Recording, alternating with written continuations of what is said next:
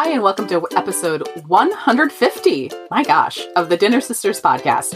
We're two sisters taking on the nightly challenge of dinner. I'm Kate Schultz, living and working right now in beautiful Sparta, Georgia, on the on the, on the shores of, of Lake Sinclair.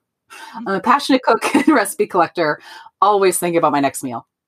And I'm Betsy Wallace. I live, work, and raise a family in Atlanta, Georgia here.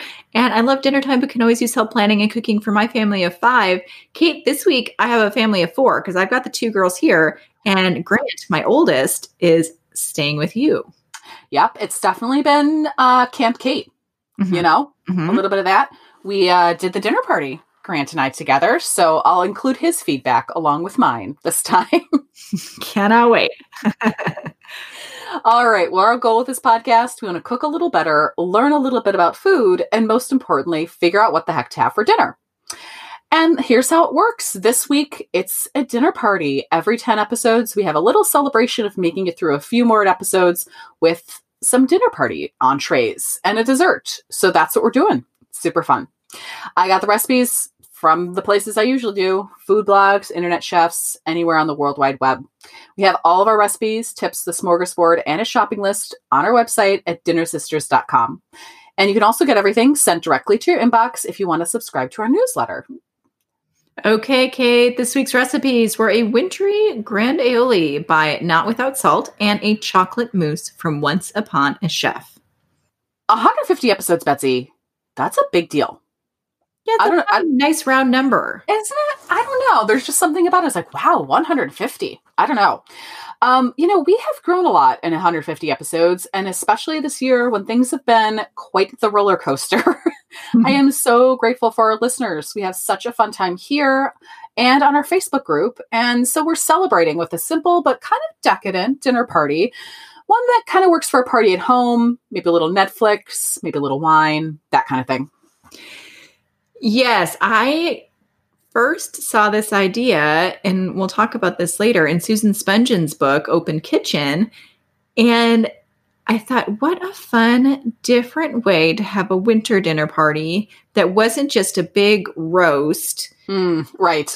Or big, big, big piece of meat, big, you know, meat or a wintry stew. And just it felt a little bit different and kind of easy and something I've never actually done as a dinner party before. And as you know, now we're kind of in this um, for the past, oh, I don't know, six to nine months. We're sort of mm. having hypothetical dinner parties. Right. I feel like every time we do this, we keep saying, you know, this will be really great when we can have dinner parties again. It's like having some imaginary dinner parties here. I hadn't thought about it that way, but it's true. It's yes. very true. And so this, uh, I did think would be so fun when you can have people over. Uh, and it's a, a very low stress way mm. to um, entertain. So let's dive into it here. And Kate, tell us about it. Right. So a wintry Le Grand Aioli by Not Without Salt. And Betsy kind of found this recipe or the idea of the recipe from Susan Spungen's book, Open Kitchen, which we talked about before.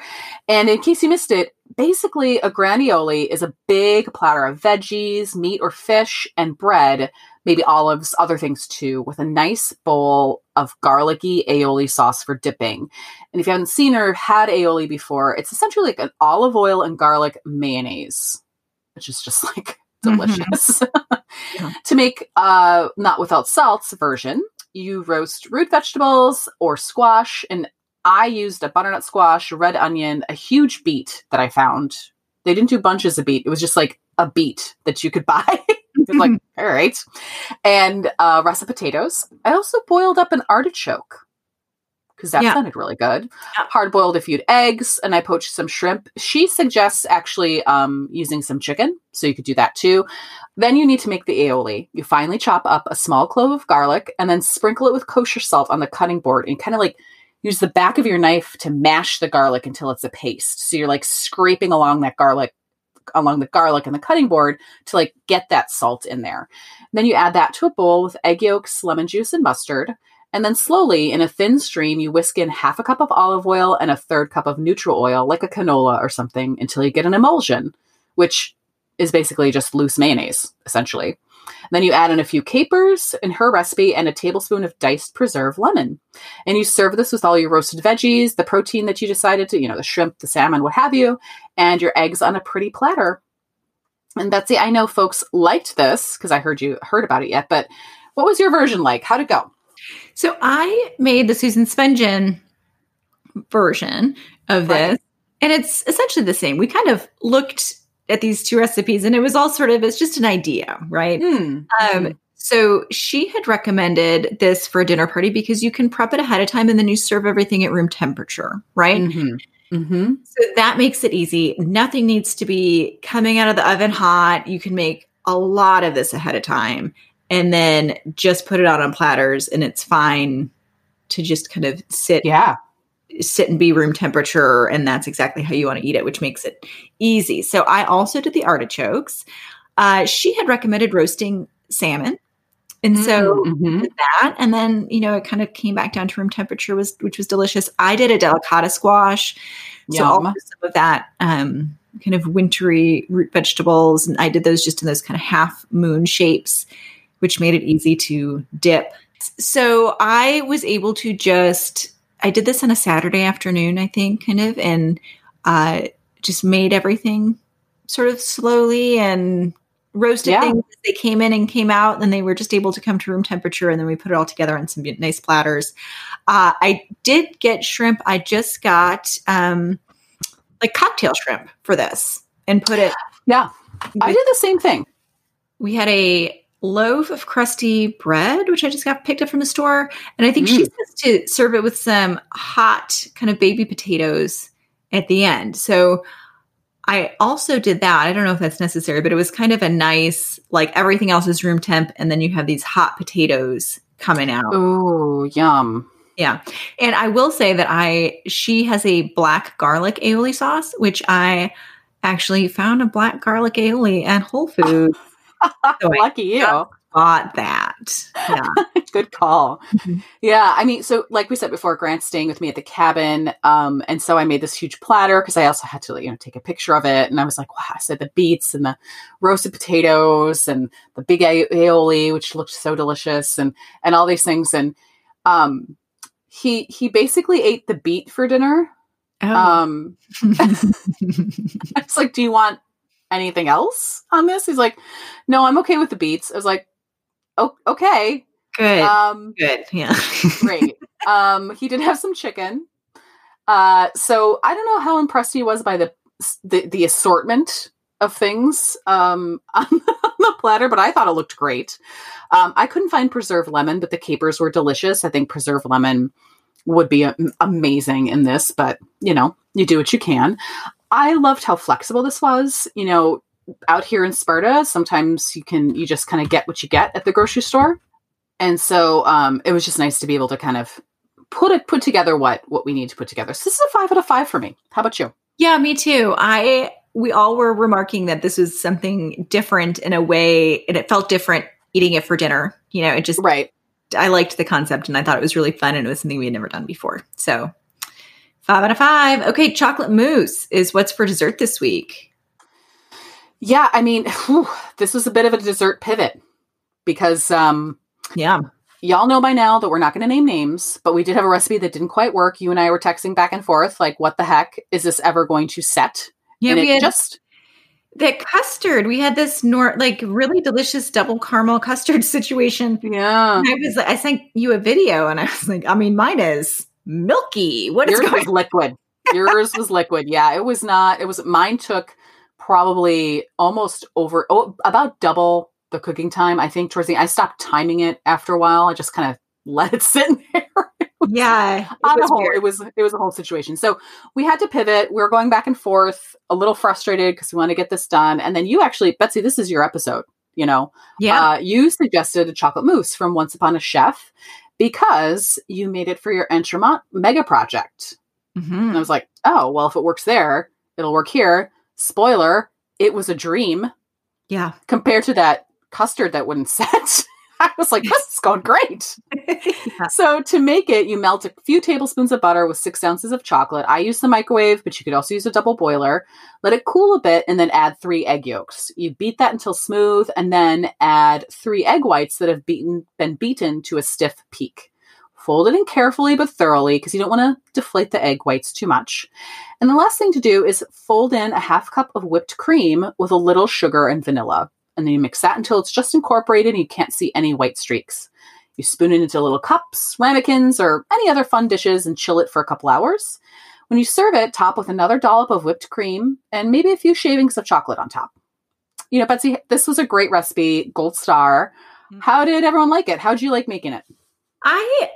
I thought this was pretty easy to make. So when you're picturing this, I had done like the butter and the chocolate is in one bowl, right? Mm-hmm. And then you mix your egg yolks in. And then I had my mixer next to me. So my mixer did the stiff peaks, folded those in, and then the same bowl just whipped up the whipped cream, folded that in. Same. Mm-hmm. So it was just really, you know, pretty easy there. You're just kind of taking things from the mixer, putting it in mm-hmm. the bowl. And I, when I was trying to make the entremont, there was a, a lot of internet chatter about how tricky a mousse can be to make and how right. it can break and this and that and all different ways to make it. And then I came across um, this recipe and Once Upon a Chef is such a reliable blog and she had such a um, mm-hmm. outstanding results. And so it was really easy. It didn't break. I didn't ever feel like it was going to, like, I didn't feel like anything about no. this was easy. I thought like, it was just, and it was so good. And this is another thing I never make at home. I don't ever make mousse. I mean, right. It's a treat. Yeah. I loved it. I mean, part of it was the relief from that. The weird never ending custard. Weird, never ending custard. Just kept cooking in the oven. Um, and, uh, you know, honestly, it does have those three distinct steps. So it's kind of like, ugh, uh, but really you're just using the mixer next to you or a hand mixer or what have you. It's not, not a big deal. It is, however, very rich. Yes. And yeah. so I had divided up into five instead of six cups. Cause I was like, ah, just put the extra, you know, half serving in each of Grant's and I's. And I was like, ooh, I'm not, that is too much mousse. You know, yeah. Which is yeah. rare for me to say. Grant was like, this is too rich for me. I was like, okay, eleven year old. Who says that? He's um, such a delight to, to eat dinner with these days. Yeah. He can be. Yeah. He's got a lot of opinions. Uh-huh. Um, but, but he said, I liked it. The part that I ate. Yeah. I was like, okay, good, good. I mean, a small portion goes a long way. So you could even make this into eight portions if you had a dinner party and mm-hmm. people would be fine. Yeah. You know? I didn't use any espresso, but I might for more adult company. I think that would be delish. Gosh, I mean, all these hypothetical dinner parties, Betsy, I'm going to keep this one in my back pocket. But this is a five out of five for me. I really liked it. How about you? Yeah, me too. I I don't think I would have considered before making this having mm. mousse as a dessert for a dinner party, but I... I think it's really fun and really delicious. And especially with this grandioli, the wintry grandioli, it yeah. um, felt it, it would be a nice kind of light, but rich dessert at the end, which is, which is good. And all made ahead of time. So this is really a dinner party that you just like make and then serve a couple, three hours later, you know? Yeah. Really nice. You're not stressed. This is a low stressed situation. Mm-hmm. Okay, what's your winner? Oh, God, hard to pick a winner, but I feel like the chocolate mousse only because it was such a relief. It's like, oh, um, I don't know. I mean, they're pretty close, but I'm going to call it for the chocolate mousse. How about you? I'm going opposite. I'm going with the grandioli because mm. I am going to, you know, use that. Yeah, for sure. Me too. Me too. Well, if either of these recipes sound good to you, make sure to check out our show notes and grocery list at dinner sisters dot com. You'll find links to all the recipes, any tips or techniques we talked about, all that stuff. And then if you'd like to chat more with us, you can always ask to join our Dinner Sisters Facebook group. We are at Dinner Sisters Podcast. Okay, Kate, smorgasbord this week, like it is every time we do a dinner party, we're going to kind of do a best of or our favorites from the last ten episodes. Mm-hmm. I'm going to start off. Yeah, kick it off with a family favorite. Family favorite. We were reviewing all the episodes, and this time I actually gave Ryan some input. Usually I just kind of go by my notes and what I've remembered and my own opinion. Uh, sometimes I don't want to hear people's other other people's opinions, but I was feeling generous. Also fair. Yeah, I was feeling generous, and I was open to suggestions this week. So uh, I asked, and they all, I read down everything we had made, and they said the family favorite was the bacon-wrapped tenderloin in the huh. Thanksgiving episode. Yeah. Nice. Yeah. Nice. Well, my surprise favorite this um, past ten episodes was actually the Italian pressed sandwich from episode one forty-three. It was um, just basically like... Uh, cold cuts, Italian cold cuts with some cheese and things that you press for a couple hours to overnight in the fridge, and you get this delicious, like everything's melded together flavors. So good. Um, and I was surprised how much I loved it. I ate it over the course of a couple lunches. I was like, ooh, what a treat. How about you, Betsy? What was your surprise? Well, I hadn't even read that. And I, when I read through all the things, Ryan said, definitely that Italian pressed sandwich. He, how funny. It was funny because it was so, he said it wasn't anything like complicated or, um, but he said it was so surprising to have at home. It was just something we had never ah. made. Um, he was surprised how good it was. Nice. Just, you know, yeah. Well, so, that's a surprise favorite. Yeah, it was. Exactly. He said that was exactly um, the feeling he had because he didn't think he was going to be impressed with it at all and was actually uh, surprised. So there you go. Awesome. Mm-hmm. Awesome. Well, my overall favorite, and I still have a memory of eating it and how delicious this was, but was so simple, was the chicken and green bean stir fry from episode one forty-nine. Man, it was just like simple and delicious, and I would like to make it again and again. So that was my winner. I just, I adored it. How about you, Betsy? We are calling our overall favorite this week the uh, the duck from the Celebration Duck episode. Oh, fun. We have one memory, and I know that this is one that we did without you, so you didn't have the duck. I'll make it for you, mm. Kate. That yeah. I know. Now that you're a duck yeah. chef. Yeah, maybe I'll make the, the whole crazy dinner party over. Oh, my goodness. We'll do that to celebrate the end of the pandemic. Um, Great idea. So, yes, we were just, we said that has to be the overall favorite. First of all, it was delicious. And then second of all, it just really, really expanded what we Um, have ever done in the kitchen. And so mm-hmm. for that reason, that's going to be the overall favorite for these past ten episodes. So fun. Here's to another really great ten episodes. I think we're already on our way. Okay. Coming up, wintertime toasties. Kate, that's, that's an interesting mm. thing. Okay. Dinner recipes that use one of our favorite things, toasted bread. Cute. I mean, is it not one of our favorite things? It is. It is right now. When people tell me they're going, you know, eliminating bread for their, for oh. their diet, I just, I know sometimes you have to, but whew, no, that'd be a tough road. Be, that would be a tough row for me to hoe. I'm yeah. not going to lie. That would be, I'm actually probably making some no need overnight bread tonight. So, yeah. you know.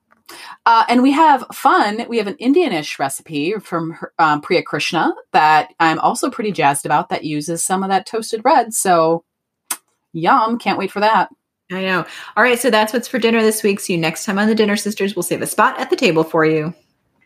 Would you like a little dinner in your inbox every week? Subscribe to our newsletter by going to our website at dinner sisters dot com for show notes and other fun stuff. Got some dinner ideas? Shoot us an email at dinner sisters podcast at gmail dot com. And as per usual, if you like what you're hearing, please review and subscribe. That's how people get to know us. Or maybe check out our Patreon if you want to give us some extra support. Thanks and happy eating.